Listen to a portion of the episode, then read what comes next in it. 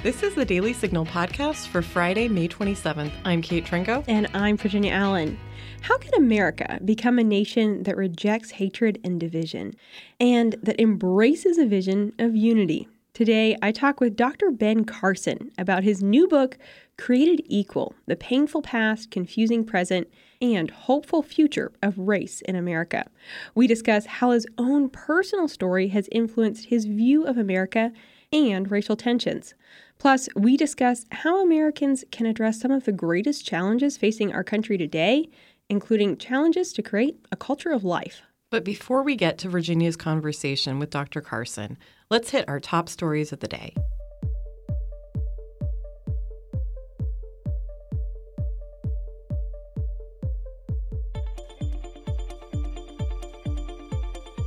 Did security act appropriately during the tragic school shooting in Uvalde, Texas?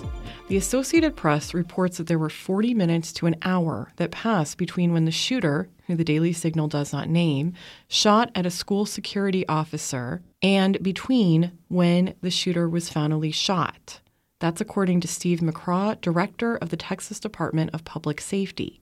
Javier Carzares, whose daughter Jacqueline was killed in the shooting, told the Associated Press he arrived at the scene with police outside. He suggested that he and others enter the school. Carzares told the Associated Press, "Let's just rush in because the cops aren't doing anything like they are supposed to." And more could have been done. McCraw, the Texas safety director, also said, "The bottom line is law enforcement was there. They did engage immediately. They did contain the shooter in the classroom." Much of the timeline remains unclear and is still under investigation. Senate Democrats are calling for a vote on gun control legislation in the wake of the Uvalde, Texas shooting. Senate Majority Leader Chuck Schumer said the Senate will hold a vote on gun legislation after the Memorial Day weekend, promising the vote will take place even if Republicans don't get on board. Democrats are trying to negotiate gun control legislation with Republicans, but Schumer says that even if negotiations don't go well, there's still going to be a vote. It's unlikely any legislation would move forward if those negotiations don't go well, however, because the Senate is evenly divided. At least 10 Republicans would have to back legislation to meet the 60-vote threshold needed to get a bill to President Joe Biden's desk. Meanwhile, Republicans are firing criticism at Schumer on Thursday after he blocked a school safety bill. The bill Schumer blocked is called the Luke and Alex School Safety Act. It's named after two victims of the Parkland school shooting. The bill would help to create a set of best practices for school safety in hopes of preventing future school shootings. Wisconsin Republican Senator Ron Johnson asked that the bill be passed by unanimous consent. Schumer said no. Wisconsin Republican Senator Ron Johnson asked that the bill be passed by unanimous consent, writing on Twitter, "GOP Senator Johnson just tried for a bill that could see more guns in schools. I blocked it. The truth? There were officers at the school in Texas. The shooter got past them. We need real solutions."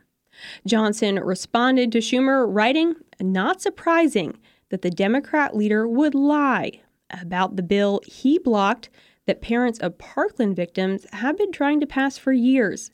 Dems aren't looking for solutions. They want wedge issues that they hope will keep them in power. Sick."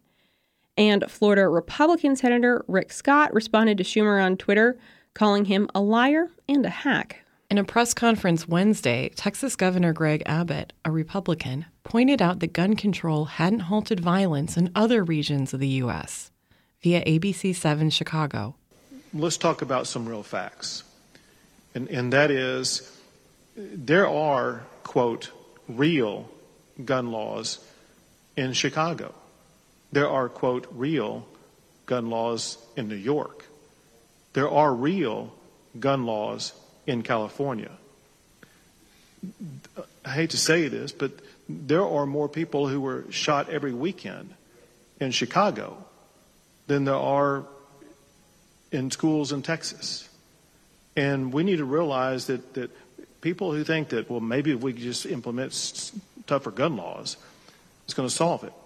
Chicago and L.A. and New York disprove that thesis.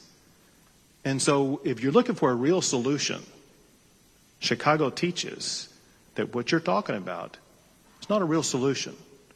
Our job is to come up with real solutions that we can implement. Illinois Governor J.B. Pritzker, a Democrat, tweeted in response, "Shame on you, Governor Abbott. You are lying about Chicago and what actually perpetuates gun violence. The majority of guns used in Chicago shootings come from states with lax gun laws." Democrats' domestic terrorism bill failed in the Senate on Thursday, as was expected. The bill would have created task forces within the Department of Homeland Security, Justice Department, and the FBI to investigate white supremacy. Heritage Foundation's Laura Reese joined the podcast earlier this week and said the bill is a danger to Americans. Really, this is just a tool to go after political opponents, and that's just un-American. Yeah. The Senate vote was 47-47, with not a single Republican supporting it. You might think of San Diego as a sunny California town by the beach, but the city wants you to also start seeing it as a great place to have an abortion. On Thursday, in an 8-0 vote, San Diego City Council voted to affirm that the city is a safe city for reproductive freedom and access to abortion. San Diego City Council member Stephen Whitbur said in a statement, "No matter what happens with the Supreme Court ruling, no matter who you are or where you come from, no matter the color of your skin or your socioeconomic status, I want everyone to know that you are welcome in the city of San Diego to exercise your reproductive rights." Now stay tuned for my conversation with Dr. Ben Carson as we discuss his new book, Created Equal: The Painful Past, Confusing Present, and Hopeful Future of Race in America. We're all guilty of it, spending too much time on the internet watching silly videos. But it's the 21st century, and maybe it's time for a change. At the Heritage Foundation YouTube channel, you'll find videos that both entertain and educate, including virtual events featuring the biggest names in American politics, original explainers and documentaries, and heritage experts diving deep on topics like election integrity, China, and other threats to our democracy, all brought to you by the nation's most broadly supported public policy research institute. Start watching now at heritage.org/YouTube, and don't forget to subscribe and share. It is my honor today to welcome to the show distinguished neurosurgeon, the former Secretary of Housing and Urban Development, and the founder of the American Cornerstone Institute, Dr. Ben Carson. Dr. Carson, welcome to the Daily Signal podcast. Thank you. I'm delighted to be with you. Thanks for having me. Well, and congratulations to you on your brand new book, Created Equal: The Painful Past, Confusing Present, and the Hopeful Future of Race in America. It's already made it onto the New York Times bestseller list. Dr. Carson, talk a little bit about what your motivation was and your mission in writing this book. Well, I was noticing that for some strange reason over the last few years, we seem to circle everything back to race, appropriately and inappropriately. And we also are using race as a cudgel to sort of beat people into submission, make some people feel guilty, make some people feel like victims. And, I wanted to shine a light on what's really happening. For instance, just in my lifetime, the racial atmosphere in this country has changed dramatically. When I was a little kid, a black person came on television in a non-servile role. It was a big deal. You called everybody into the living room and said, "Hey, look at this. This is great." And now you have black admirals and generals and CEOs of Fortune 500 companies and heads of foundations. We've elected a black president twice. We have a black vice president. I mean, give me a break. To say that things haven't changed is ridiculous.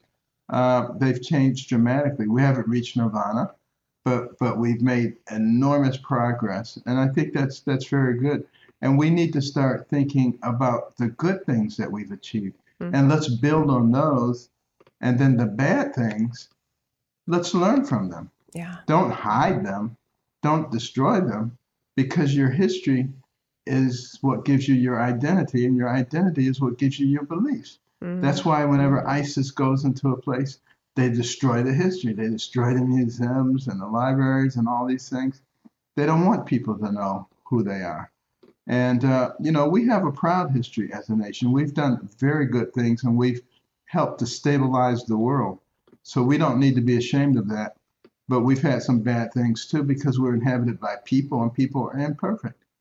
How did your own story and growing up in America, largely being raised by a single mom, how did that influence how you wrote this book and your decision to write it?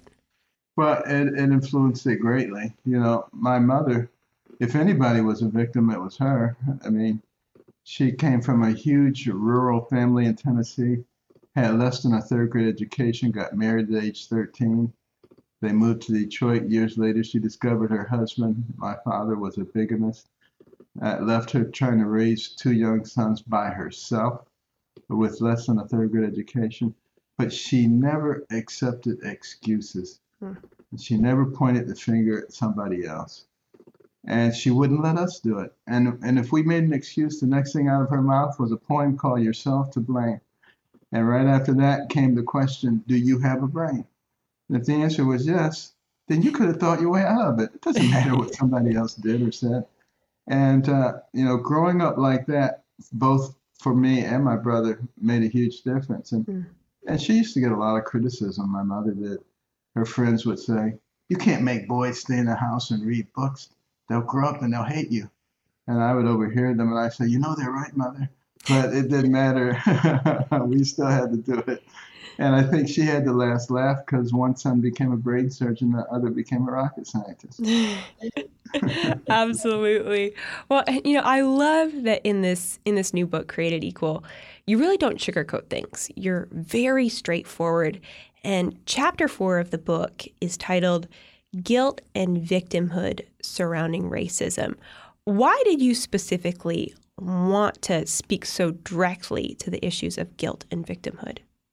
Well, because they have an incredible impact on what happens to us going forward as a nation. You know, the left and those who want to fundamentally change our nation have tried to impose a sense of guilt upon the white population in our country. Why would they want to do that? Because if you feel guilty, then you're not going to say anything. So when you start talking about defund the police, let dangerous criminals roam free, don't guard the borders, a whole host of things, and you got these people who are like standing in the corner with their head down, hoping no one calls them a nasty name. It allows you much more freedom to do that. And then, you know, as far as the victimhood is concerned, if you think you're a victim, you are one. And now you start acting resentful. And instead of spending your time taking advantage of the enormous opportunities that exist, you know, you get involved in griping. You become an easy person to manipulate. Sort of what Vladimir Lenin called useful idiots. You take people and you make them believe that you're their savior. And you get them to do all kinds of things for you. Yeah. So such a critical conversation to have. And for you personally, I know, you know, for you as a young person, even early on in your career, you did experience some racism. Oh. And yet you have really come out through that, walked through that, as still as a very patriotic individual. What was kind of that process for you, that wrestle? Well, I think a lot of that involves my faith. And, you know, I look at the big picture and I realize that people are people. There are good white people and bad white people, good black people and bad white black people.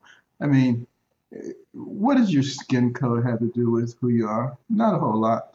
And as a brain surgeon, obviously, when I open somebody's head, I'm operating on the thing that makes them who they are. It's not their hair or their skin that makes them who they are. It's their brain that makes them who they are.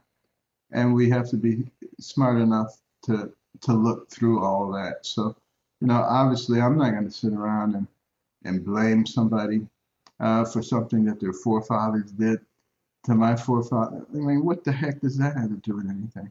Yeah. Let's just recognize that we're here now. We have our spheres of influence, so let's use them appropriately. Use them appropriately. I love that. Thank you, Dr. Carson. I want to take a few minutes to talk a little bit about your experience in the Trump administration. You served as the Secretary for Housing and Urban Development under former President Donald Trump. What do you think the African-American community thought of Trump's policies? Not so much President Trump himself, but his policies, especially now that we've experienced policies under the Biden administration. And what do you think that the conservative community can learn from this? Well, you know, one of the interesting things is there were a number of White House rallies with primarily black individuals, and their level of enthusiasm for the president and his policies were through the roof. Mm. And that's why you didn't see it on most of the mainstream media. They just didn't want people to see that kind of reaction. Yeah. But I think that's the reason that you see so many black people running for public office right now on the Republican ticket, recognizing that, you know, we really want opportunity. We want a hand up, not a hand out. Mm. And we want fairness. We don't want special treatment. We want fair treatment. And that's what the Trump administration emphasized, that a rising tide lifts all boats. And it did. You know, we weren't looking specifically for this group or this group, but created policies by getting rid of so many onerous regulations, by creating a tax platform that created an atmosphere that encouraged entrepreneurship and innovation. Those are the kinds of things that work. They work extraordinarily well. And people can see now, as you juxtapose that administration to this administration, that it really does make a difference who you put in office. Mm-hmm. Absolutely. I want to take a minute to talk about some of the news that we're experiencing, some of the most recent events and issues that are facing our country right now. Of course, the whole country is grieving right now with the people of Texas, as well as still with the folks in New York. You know, just in the last 2 weeks, we've experienced such tragedy as a nation. Multiple mass shootings. 10 people were killed in the Buffalo shooting in New York by a gunman who appeared to be motivated by racially to carry out this cowardice attack. And then just this week, 21 people, including 19 children, were killed in Uvalde, Texas, in the school shooting. Are there policy solutions to address this kind of hate and senseless violence? I'm not sure that that's a policy issue. Mm. That's a heart issue. And, you know, we need to, you know, turn the temperature down on some of the hatred and division that's going on. You know, if a young child grows up in an atmosphere where there's a lot of resentment and emphasis of difference of different people and a denigrating of the value of life, then we can expect more of this to happen. We need to be concerned about life from the womb to the tomb. And when we push those things aside, we become much more coarse in our relationships with each other. So, you know, we need to bring back values again. You know, that's basically what American Cornerstone Institute is about. Those cornerstone values that made America into a great nation. Our faith, which teaches us how to react with our fellow man. It says, love your neighbor, not cancel your neighbor, just the opposite. That's full of hatred and evil.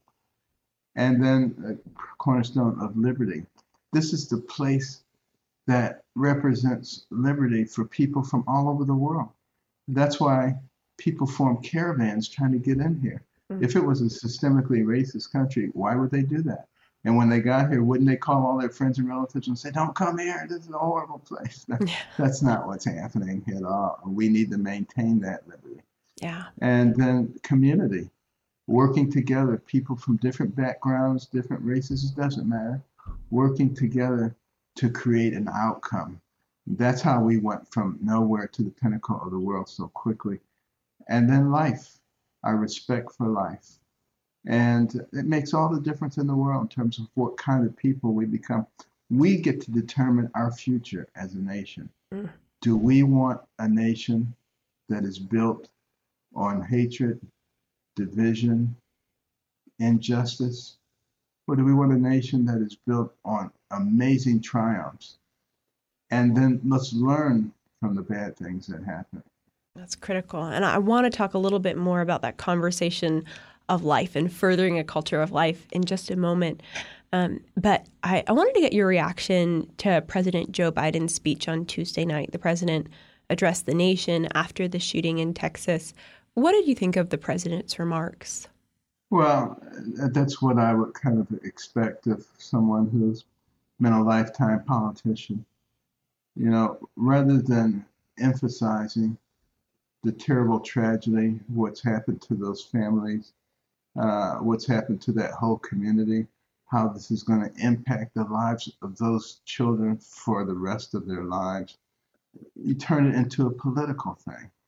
And this is not the time. There's time to talk about the politics of it. I don't want to ever suppress that argument, but you don't do that right after an event like this. The bodies haven't even been, properly buried yet. I mean, that's ridiculous. Yeah. Well, and Dr. Carson, you bring up that issue of life, and we want to be about, in America, empowering lives and creating a culture of life. And as you say, protecting the unborn as well.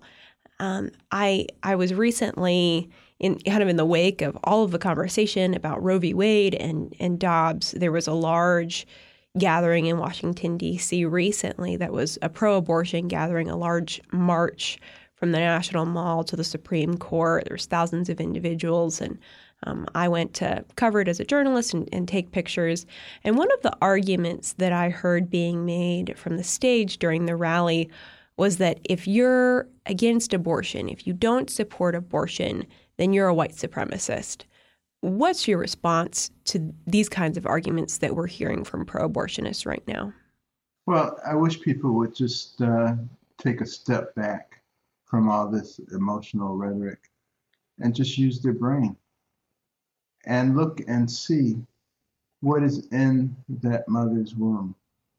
You'll see a human being with a head and a face with eyes and nose and mouth and arms and legs and fingers and a heart beating, and it can move and it can react to the environment. I mean, are you kidding me? It's much more sophisticated than a snail darter, which a lot of these same people are trying to say. It doesn't really make a lot of sense. And if you've ever seen an abortion, in the first trimester, the tube is introduced and you see it on the ultrasound. Frequently, the baby's trying to move away from it before it tears off an arm or a leg, and you see all the blood and stuff going down the tube. It is barbaric. But in the second trimester, it's worse than that. You reach in with forceps, and you just grab and twist and pull, and next thing you know, a shoulder comes out and an arm and an intestine. I mean, and you just rip the baby apart. Are you kidding me? How can anybody countenance that? And I don't know how doctors can do it. And yet we want to talk about ancient civilizations and how barbaric they are. How are we not worse than that? And I think, in the future, people will look back on this time and they will just shake their heads and say, how could those people be like that? Yeah. But we just have to deal with it. And I think we also have to deal with it with some degree of compassion. Recognize that a lot of these young women get themselves in situations. But let's help them get out of them without killing a baby. Yeah. There are ways to do that. And isn't it strange that if you kill a woman who's pregnant, you get 2 counts of murder, but you can kill the baby with no counts of murder? How does that work? Yeah, it's a great question. How do you think we go about creating a culture of life so that, not only our laws protect life, but literally culturally abortion becomes something that really is unthinkable? Well, already you can see in the young people in our country, they're becoming much more pro-life because they're growing up in a culture where we have sophisticated technology which shows us what's in the room. When you can actually see it, it makes a big difference. That's why at the abortion clinics, they try to make sure that the women can't see the ultrasound. They don't want them to be able to identify with that individual. But I think we also need to explain to people that how's a baby formed? You have the mother's gamete and the father's gamete, each of which has 23 chromosomes. And then they meet together, they form a zygote, which has 46 chromosomes, not 46 of the mother's, not 46 of the father's.